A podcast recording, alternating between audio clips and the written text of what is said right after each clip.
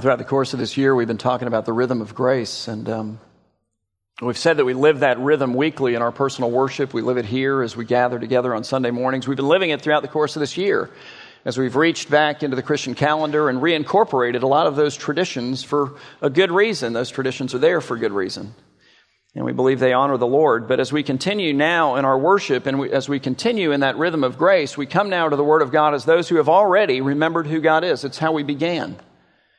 Psalm 27, that first song, which incidentally, if you get the emails on Fridays, I hope you read them, because all the songs are listed, including the new ones, like with links, so you can go and listen to it and learn it even before you come, or at least familiarize yourself with it so that when you come, you're ready to worship. That's the idea. And there's instruction in those emails about worship that's really, honestly, very profound. Ryan writes beautifully about it, but we come now to God's Word as those who have first come into God's presence consciously, have set aside the world, put away all of the frustrations, all the craziness that we had to endure, including the rain, to get here this morning.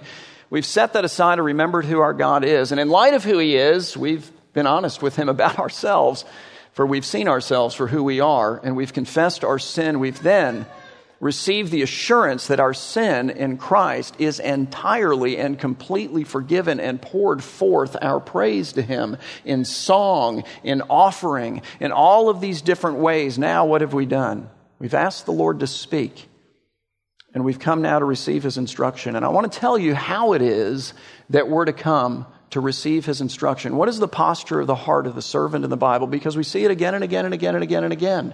And it should be our posture every time we open the Bible, in personal worship or in corporate worship or wherever. It is, "Speak, Lord, for your servant listens." That's it. It's like we open the Bible and we say to God, all right, here is the stage, here's the microphone to my life, here it is. "Speak, Lord, for your servant listens. I stand beneath you and your word, and I'm not here to tell you what to say. I'm here to listen. And not just listen with a heart that hopes to understand what it is that you say, and then I can evaluate it and decide for myself whether or not I like it. No. With a heart that is saying, whatever it is that you say is truth, whatever it is that you say is blessing, whatever it is that you say is life, whatever it is you say is good, whatever it is that you say is right. And I can't wait to do it." So with that posture of heart this morning, we return to the study of the book of Luke that we've been doing ever since Advent of last year, so throughout this Christian calendar year, and we return today again to the temple courts in Jerusalem, which is where we left off. Jesus contending with the religious leaders of Israel in the temple courts, who at this point, guys, are not just trying to embarrass Jesus. They're not just trying to marginalize Him. They're not just trying to somehow diminish Him in the eyes of the people. At this point in the narrative, these guys are actively trying to trap Jesus, to entice Jesus into making some kind of a statement that they can then use to put Him to death on a Roman cross. And again, here's why. Because as we talked about last week, unlike the disciples of Jesus who received Jesus up into the city of Jerusalem as their king, these guys received Jesus up into the city of Jerusalem as a threat to their own personal kingdoms. And again, a threat not just to be embarrassed, marginalized, or diminished, a threat to be eliminated. That is their aim. And that is their goal. And as we've marched toward this passage of Scripture today, with Christ as He's moved toward the city of Jerusalem for the last time, we're near the end. And as we've watched Him enter up into these temple courts already, what we've seen is these guys, again and again, these brilliant men have huddled together to do what? To concoct some kind of a seemingly brilliant question that they then come to Jesus with, hoping that they can trap Jesus again into making some kind of a statement that will finally prove to everyone publicly that He is a heretic, because that's what they think He is. And yet again and again and again, what's happened? Every time they've done that, Jesus has taken their trap and He's trapped them in it. And far from proving that He's the heretic, He's proven that they're the heretics. I mean, it's got to be frustrating. That's what happens again today. Today, Luke is going to come to us with three different pictures. It's a very common theme with him. He always comes to us with pictures. He describes to us people that we're meant to compare ourselves to. So he will come to us, first of all, with the picture of the Sadducees. And he's going to say, look at it. Understand who they are and how that works their way out, or works its way out in their lives. Then the Pharisees, the scribes. And he'll say, look at it. And then he'll come to us, lastly, with this picture of this precious woman This humble, amazing woman that nobody in the narrative even notices except for the Lord. And he points her out to who? His disciples. That's us too. The idea is we come to this story that Luke will give us three pictures within, and we come to it now at least, knowing in advance which one we're supposed to look like. He's saying, don't look like the Sadducees. And if you do, deal with that, that you might look like the widow. Oh, don't look like the scribes, again, who were Pharisees. And if you do, well, then deal with that so that you might look like the widow. And then he comes to us with the widow and he says, here, look like her.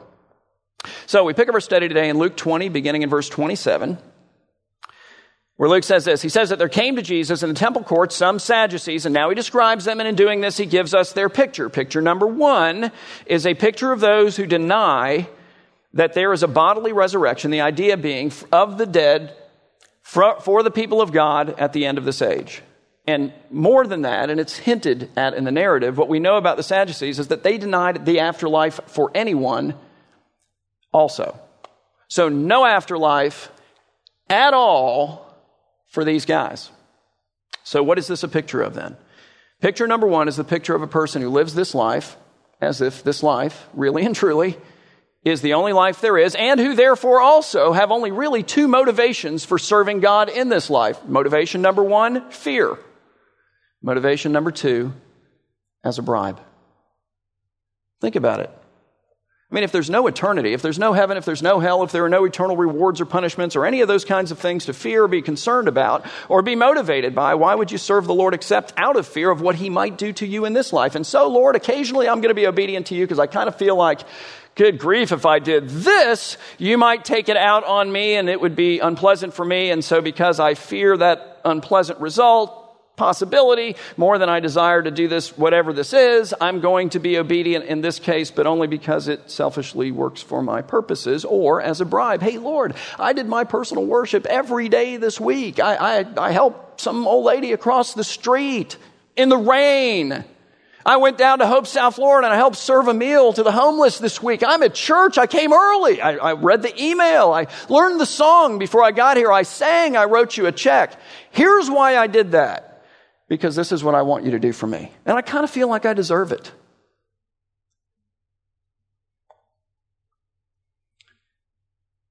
All right, you see the picture.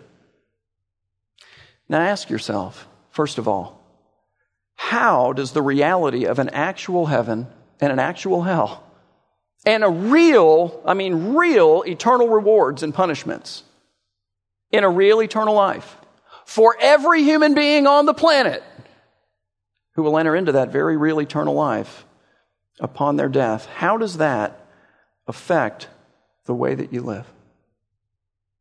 Like practically speaking, just play it out. Well, it affects this way, it affects this way. How does it affect the way that you're a husband or a wife? That you treat your spouse, how does it affect that? Like when you go to your Heavenly Father, do you go to your Heavenly Father realizing also that you're going to your Heavenly Father in law? At least if your husband or wife is a believer, you know, the one that you'll meet someday on the other side of death. That is an awesome thing. It's an amazing thought. How does it affect the way that you parent your kids? Because we are big on mathematics and science and English and all of these things so that they'll learn all of these skills and pragmatically work their way out and be successful in this life. How much time do you spend concerning yourself with their soul? And how does that affect your school choices? How does it affect your professional life? The way that you run your business. I'm talking about eternity. How does eternity make its way into what you do and how you do what you do? How does it affect your career choices? Like when a career opportunity comes, you know, do you run right past the Lord and eternity and his kingdom and all of these other things in a rush to lay hold of it because it's been the thing that you've really been longing for and looking for without giving any thought to how this might impact your family, your kids, your wife, your husband, whatever, for all of eternity? How does it affect the way that you spend your money? You're like, Tom, you talk about it all the time. Yeah, I do, because we live in the most materialistic culture in history of mankind. I'm sure someone will outpace us someday, but we're not there yet. And incidentally, it's part of the text today. Watch the widow at the end. How much time do you invest? How much of your strategic abilities do you spend thinking about eternal things and how to take people to heaven with you, if you will? How do we get the gospel out into the streets of this city, of this state, of this country, of this world? Okay, so how does the reality of an actual heaven and an actual hell, real eternal rewards and punishments, and a very real eternal life that every human being will enter into upon their death have, first of all, in the way that you live, and then secondly, when you do live for Jesus or serve Jesus, what motivates you to do it? Is it fear? I mean, just trying to keep the man upstairs happy? Is it as a bribe? Hey, Lord, look what I've done. Because subconsciously that happens to all of us, really. That's why we're so disappointed when it doesn't go for us the way that we think, because we think we deserve better than that based upon what we've done. Or is it out of love? Here's what the Lord says. He says, you know what? If you love me, you will keep my commandments. So what is he telling us? He's saying, there's the motivation for obedience. That's it. That's the whole of it. And it's an awesome motivation when you fall in love with Christ, when you pursue Christ, when you enter into this rhythm of grace daily and weekly and annually, as we've been talking about since, again, November of last year. And he begins to transform your heart and capture you. Here's what happens. Your heart falls in love with him.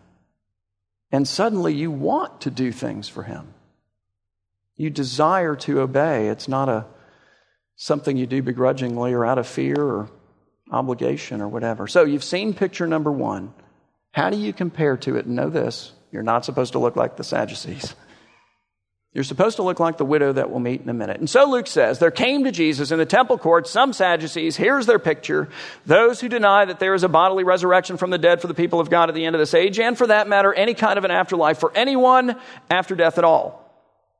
And they asked Jesus a trick question, not to embarrass him, not to marginalize him, not to diminish him, but to trap him, to trick him, with the hopes that they can use it to put him to death, saying, teacher, which is all that he is to them. And then they quote Moses. Now, why do they do that? Because it completes their picture. The Sadducees only believed in the writings of Moses. All the other scriptures, they set aside. So the complete picture then of these guys is that of people who pick and choose amongst God's word. Speak, Lord, for your servant listens, unless you're going to talk about that, in which case, not so much. Interesting group, these guys. Moses wrote for us, they say, that if a man's brother dies, having a wife but no children, the man must take the what? The widow. It's the running theme, and all of these stories that we're seeing are tied together by that theme of his brother, and then raise up, which is the language of resurrection, offspring for his brother, the idea being with his brother's widow. Okay, what this is a reference to is what's called the Levirate Law of God, and here's how it worked. If a married man died and did not leave a son behind to carry forth his name, to inherit his land, and to take care of his widow, the married man whose died brother was required by law to marry the dead man's widow. And with her to have a son to do what? Carry forth the dead man's name, inherit the dead man's land, take care of the dead man's widow. That's the idea. It's a shameful thing in Israel for a name to perish and for a family's allotment of land to go uninherited. So they take this law and they come to Jesus with a question about the resurrection from it. Again, the Sadducees asked Jesus a question about the resurrection, saying, teacher, Moses, who alone amongst all the scriptural writers we respect, wrote for us that if a man's brother dies, having a wife but no children, the man must take the widow of his brother and raise up offspring for his brother to carry on his name and inherit his land and take care of his widow. Now, with that law squarely in mind, Jesus, we want to ask you a trick question that we're feeling pretty good about. And here it is. We want you to imagine, here's your hypothetical, that there were 7 brothers and the first brother took a wife and then he died without first having any children with her. And so then pursuant to this Levirate Law, Jesus, the second brother, took her as his wife, but then he died without having any children with her. And then the third took her also as his wife, but then he died without having any children with her. And likewise, all seven brothers who at some point had to be questioning their sanity took this widow as their wife, and all seven brothers, like the seventh was not the brightest bulb on the tree, died and left her behind with no children. And then afterward, the woman also died. Whew. Okay, so Jesus, here's our question. In the resurrection that we don't believe is coming and think is ridiculous, but we know that you do think is coming. Well, therefore, whose wife will this one woman be? For all seven brothers had this one woman as their wife. Do you see the trap? It's brilliant, isn't it? Glad they didn't ask me this question. It's not nearly as brilliant as Jesus. He blows the whole thing up. Luke says in verse 34, Jesus said to them, I'm going to talk to you about the other age for a minute. And what you need to understand is that there are appreciable differences between the two. And propagation of the species, for example, is not one of the things that we'll be concerned about in the other age. It's different. Jesus said to them, the sons of this age, the one that we're living in now, marry and are given in marriage, but those who are considered worthy to attain that age, that is to say, to the afterlife, which is actually coming, boys, and to the resurrection from the dead, which really is coming, neither marry nor are given in marriage, for they cannot die anymore, because they are equal to the angels and are sons of God, being sons of the resurrection. And now he will trap them in their own trap. He says, but that the dead are raised, even Moses, whom alone you respect, showed. And he showed it in the passage about the burning bush, where he calls the Lord the God of Abraham and the God of Isaac and the God of Jacob, present tense, as opposed to the God who was once the God of Abraham until Abraham died and ceased to exist. Oh, and the God who was once the God of Isaac until he died and ceased to exist. And the God who was once the God of Jacob until he died and ceased to exist. They didn't cease to exist. That's the point. And so Jesus says, now God is not the God of the dead, but of the living, for all live to him. Boom. He's done it again. They've come to him with a trap designed to trap him, and he's taken their trap and he's trapped them. And instead of being exposed himself as a heretic for the way that he misinterprets the Bible, he's just exposed them as heretics for the way that they misinterpret the Bible. It's amazing. And then we read that some of the scribes, who again were almost certainly Pharisees, and I say that based upon their reaction here as well as what we know elsewhere. These guys are massively conflicted in this moment, because the only thing the Pharisees and the Sadducees agree on is we want to get rid of Jesus. And so on the one hand, the Sadducees have laid a brilliant trap for Jesus that Jesus has just trapped them in and exposed them with yet again. So disappointment.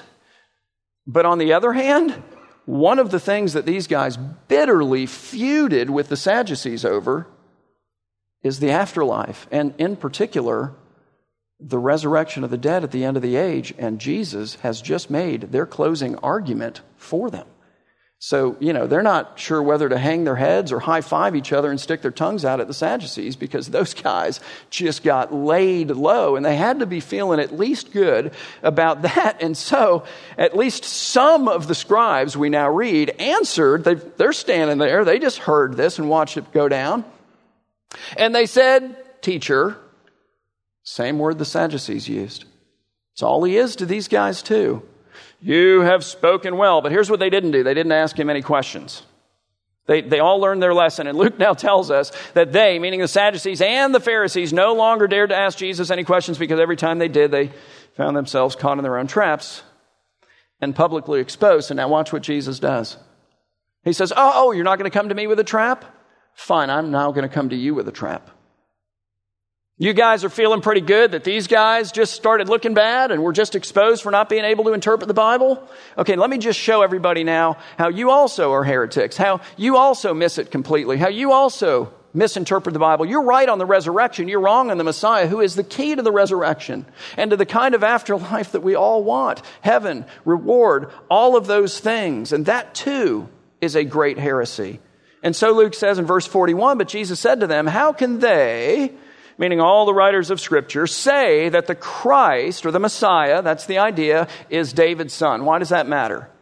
Because as you read through the Bible, you realize that in the Scriptures and to their mindset, the Father is always greater than the Son. Always. And the grandfather is greater than the father who's greater than the son. And the great-grandfather is greater than the grandfather who's greater than the father who is greater than the son. You get the idea? As you ascend up the lineage, you ascend in greatness. So what Jesus is going to point out is that, okay, but the Bible says that the Messiah is David's son, so by definition, he's a lesser being. And yet, in Psalm 110, David refers to the Messiah as my Lord. He refers to him as a much greater being. Please do explain, since you guys think you know so much about the Messiah. That's his argument. Jesus says to these scribes and Pharisees, how can they, the writers of Scripture, say that the Christ or the Messiah is David's son? For David himself says in the book of Psalms, the Lord, meaning God the Father, said to who? Here it is, my Lord, the Messiah, my son, sit at my right hand until I make your enemies your footstool. David, Jesus says, thus called the Messiah, his Lord. So then how is he his son? Boom. Trap closed. And they have no answer. Like there's not a response. They're dumbfounded. They're speechless. They're finished. And just like the Sadducees were exposed for being heretics in regard to the resurrection and the afterlife and so forth, Jesus has now publicly exposed the Pharisees for being heretics too. So you can imagine why they loved him so. And so then verse 45, Jesus goes on. With these guys standing there, in the hearing of all the people, you hear that? Jesus said to his disciples, just put yourself in that group and say, speak, Lord, for your servant listens. He's speaking to you. He says, beware of the scribes or of the Pharisees. Now, what does that tell you? I mean, you don't warn somebody of something that actually isn't a risk to them, do you? He's warning us. He's saying, listen, I know this is in you. We're all made of the same clay. All of us are subject to the same limitations and weaknesses. Watch out. Don't let this happen to you, he says. Beware the scribes or the Pharisees. And now he gives us a picture of them, picture number two. And it's a picture of those, you ready, who like to walk around in long robes. Now, what is that reference to? Fine and beautiful clothing. Why do they like to walk around in long robes? Because everybody notices. That's it. And so they work hard and they're very successful. And the reason they work hard and they're very successful is because they're motivated to work hard and to be very successful. Because when they do that, they can buy nice clothes, as one example here, and we'll see several others. And then everybody notices them and says, wow, they're different from the rest of us. They are above us in some sense. And that's their sweet spot. That's what they're going for. So they love to walk around in long flowing robes because by doing so they lay claim to exalted social status, but that's not all. They love greetings in the marketplaces, in the places of business. He's going to start laying claim to all of these different areas of life. And he starts with the place of business. They love the greetings in the marketplace and these places of business. What kind of greetings, however? Greetings that recognize them as extraordinary, that communicate respect, that convey significance. And so they labor and spend all of their time and energy and all of their creativity working toward being respected in this particular area of life, because what they're living for is the applause that that brings to them. And now he continues. He says, and who love the best seats in the synagogues, the places of worship. So he's now moving into the religious arena. And the best seats went to the big givers. They were the seats that everybody could see. Why then were they generous? So that they could have the best seat. It wasn't about the Lord, it was about them. Keep that in mind. And then he says, and who loved the places of honor at private feasts. But these private feasts, as we've talked about, were attended by the public. And the pecking order, the seating order mattered, you see. So the public would show up and they would notice where everybody was seated. And then they would go out into the town and tell everyone, here's where so-and-so was seated. And then here's where so-and-so was seated. It was a matter of honor. Get the idea? And so these guys would work their tails off so that they could wear nice clothes, so they can be respected in the business arena, so they could give a big gift and have the most prominent seats in the synagogues. Oh, and so that they could throw amazing feasts for all of their friends, who would then turn around and throw amazing feasts for them, so that everyone in the community could talk about where they sat and how great they were. And here's the end result. They devour widows' houses. There's the idea of the widow again. You're like, well, how are they devouring widows' houses? It's obvious, isn't it? By taking the time, by taking the energy, by taking the creativity that they could have been employing to find justice for these widows who are defenseless, the most defenseless part of society, and spending it on themselves, chasing the applause of men, and taking the resources that they could have used to keep these widows from going under, for keep their houses from being devoured, literally, and spending it on their clothes and on feasts and on seats and on things, which is just another way of saying spending it all on themselves. They are self-consuming, self-absorbing people who care nothing about the poor, about the defenseless. For a pretense, Jesus says, these people make long prayers, and they do it out loud so as to impress everyone with how articulate they are. And no doubt they pray for the very widows whose homes they themselves consume through their self-consumption. They will receive the greater condemnation. So that's a pretty graphic picture. It's the picture of a self-absorbed, self-consumed person who professes to care for the poor, but who really doesn't. And here's how you know. They consume the very resources that the poor need to survive. And they do it because, in truth, what they're after in life is the applause of men, because in that they find their importance and significance. By that, they convince themselves that they matter. That's it. Okay, so ask yourself, what do I live for? I mean, what really is it that moves me, that stirs me, that motivates me, that gets me out of bed in the morning, and that drives me so hard through life? Is it the applause and the recognition of men, or is it the applause of God? Because we'll see the applause of God in a second. It's coming for somebody, and that somebody is the widow. It's kind of a big deal. In whom or in what do I find my identity, my significance? And what does my generosity toward the poor say in response? What am I living for? Applause of men or applause of God? Okay, so let's look at the applause of God, because we see it in picture number 3. Luke then says in Luke 21, beginning in verse 1, he says, then Jesus looked up and saw the rich putting their gifts into the offering box, which wasn't a box, incidentally. I don't even know why it says that, truthfully. It was like a big brass trumpet. It was like a big brass cornucopia. Can you imagine that? There were 7 of them in the temple courts, one of which was located in the court of the women, so that the women too could make offerings. And because these trumpets were made of brass, and the coinage in that day was made of metal, when you put your coins into the brass trumpet, it made a noise. And they referred to that as the sounding of the trumpets. And so guess what people like the Sadducees and like the Pharisees, who were all about themselves and making a big noise for them, did? They would go down to the bank, and they'd take all their $100 bills that they could have just put into the trumpet, if you will, and they'd cash them out into pennies. And so they'd show up with their servants with these big 5-gallon buckets, you can imagine, full of $100 bills, but cashed out into pennies, and they would sound the trumpets. Just roar these things into these big brass cornucopias, these trumpets. It's amazing what the Bible says about stuff like that. You know, again and again, Jesus is combating with the Pharisees, and he's going, hey, you know what? You prayed a great prayer. Everybody listened. Everybody heard. Everybody applauded. Good. You just got your applaud. That was your reward right there.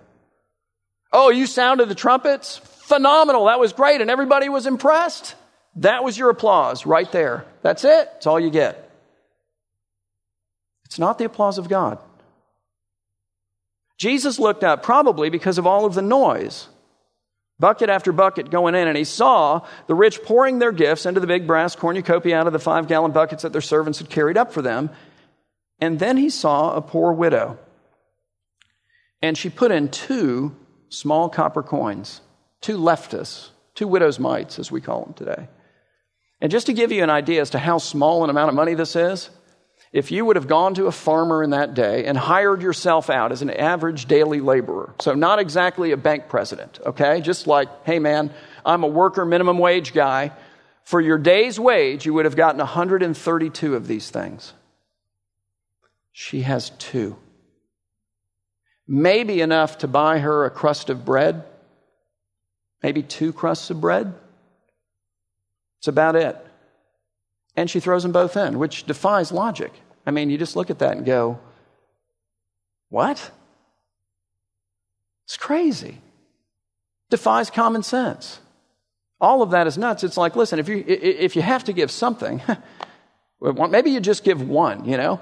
And even if you're just going to give 1, why do you give now? This is the Passover. Everybody from all over the world has descended or ascended up into Jerusalem for the Passover. All of the prices are like really, really high. So like if ever 2 leftas were, valuable to any person, it's her, and it's in this season. Why don't you just wait, give it in a couple of weeks after the prices go down and everybody goes away and they're not quite as precious to you? That's not good enough for her. It defies, in some sense, the law of God, which requires only 10%. I mean, one of them would have been 50%. She gives them both, and she doesn't do it for a show. Amidst the noise in this temple court, this woman who's invisible to everybody but Jesus drops in her 2 little coins, so small that the noise could only be heard in heaven, and the noise is heard in heaven. And here's the irony. She is the one that we still praise today. It's ironic, you see. The Pharisees who lived for praise don't get it. The woman who lived only for the praise of God is exalted. The humble shall be exalted, but those who exalt themselves shall be humbled, Jesus says. It's the economy of heaven. It's the eternal economy. And so Jesus sees her do this. And he draws attention to the person that no one else has seen.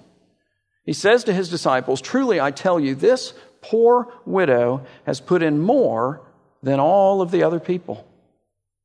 For they all contributed out of their abundance, but she, out of her poverty, put in all that she had to live on," which represented not only her faithfulness to God, but her faith in God, and in particular her faith that God would actually take care of her. Pretty amazing lady. So about 7 or 8 years ago now, Beth and I went to Israel, and it was the first trip for either one of us. And it's really an amazing, amazing trip. If you've never done it, I know I say this every once in a while, and we don't have one of these trips coming up, but we will probably in about a year. You really need to go. It's expensive. Sorry, I really hate the fact that it's economically restrictive, but it is. However, it's unlike any other trip that you're ever going to take.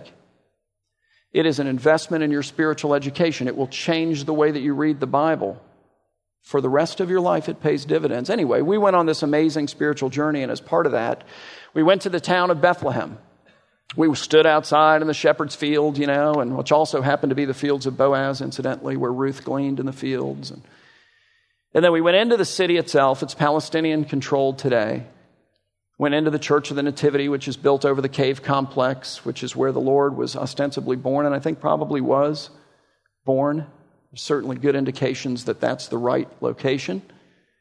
And then after that, on the way out of the city, we stopped at a Christian Palestinian jewelry store, which is actually a really nice store. And so we're shopping around, and we were looking for stuff for our kids. Our son was like 5 years old at the time, and when we were up in the Galilee, we bought him this plastic sword of David with like blue and white lights inside that lit up, when you shook it. And I mean, it was like, if you're 5, that's like striking oil in the backyard, man. It was the coolest thing ever. My only concern about it was I put it in my suitcase on the way back, and I mean, security in Tel Aviv is intense, okay? So I'm thinking if they x-ray, and they will, my bag, probably 3 times they'll x-ray it, and they see like a miniature machete, this could earn me a trip to their private room. And I did not want to do that. So thankfully that didn't happen. But as we were looking for things for our girls, we're at this store and we see these ancient coins. And there are ancient coins being dug up all the time over there. Be careful who you buy them from, because there are a lot of fakes out there too. But these were authentic. And they had the widow mites. So we got all the widow mites out, started looking through them to see which ones looked the best from the first century. They're really cool. And my wife had this brilliant idea. Let's give a widow mite to each of our girls when they turn 16.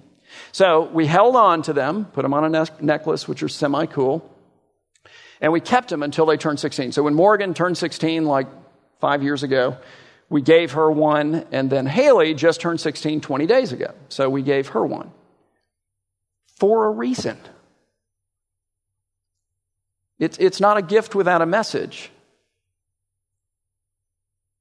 We're saying, listen, we're giving you this coin because we don't want you to live like a Sadducee. It's a tangible reminder of the fact that you're not called to live your life as though this is the only life there is. You're not called to pick and choose amongst God's word and decide which one is his humble servant you're going to listen to. You're not called to serve him for any reason except out of the overflow of the love of your heart that he inspires by his Spirit and through his word as you daily seek to live for him. And you're not called to live like the Pharisees either. Self-absorbed, self-consumed people who have their reward in this tiny little life and forsake the far greater reward of heaven, which will be ours for all of eternity. Find your identity in Jesus, guys. That's what you're called to do. Live for the applause of him. That's what you're called to do. Live this life in light of the next one. That's what you're called to do. Serve him with complete abandon and forget yourself in it. That's what you're called to do. Listen to his every word to you and understand that it is truth and that it is life and that it is good and that it is right, that it is blessing, no matter what it is that it says. That's what you're called to do. And far from living for the applause of men,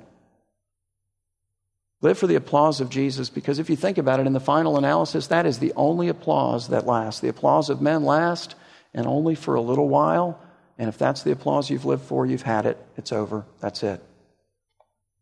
So we're giving you this coin as a tangible reminder of the fact that you're called to live like this widow, who in the safety of knowing who she is in this life and in the next through faith in Christ gave everything she had. That's what we want for our kids. And it's what I want for you. So 3 pictures. You've seen them. Which one are you? Let's pray. Father, we thank you first and foremost for the example of humility and sacrifice that we find in our Savior who gave all. Lord, unlike the widow who gave all to the one who is deserving, you gave all to purchase those of us who are completely and utterly undeserving. Undeserving. And yet, in the mystery of your great heart and mind, loved so affectionately that you would lay down your life to purchase us. Widow's mites, it's all we are. Less than that even. Lord, but not to you. To you we are the most precious things. So we thank you for our Savior and for our King, and we pray, God, that we would stop viewing him as a threat to our personal kingdoms and instead recognize his infinite value and worth and then revalue our personal kingdoms. That we might begin to live our lives in light of the eternity that is actually coming. That we might submit ourselves as your servants. Speak, Lord, for your servant listens. Here's the microphone, and it's all good, whatever you say next. That our greatest joy, Lord, let it be in the applause of our King. Applause that he gives us for the very obedience that he himself enables and by his Spirit empowers. Lord, forgive our sin. Forgive us for living as if this life is the only one there is. And teach us to live for the next one. We pray in Christ's name. Amen.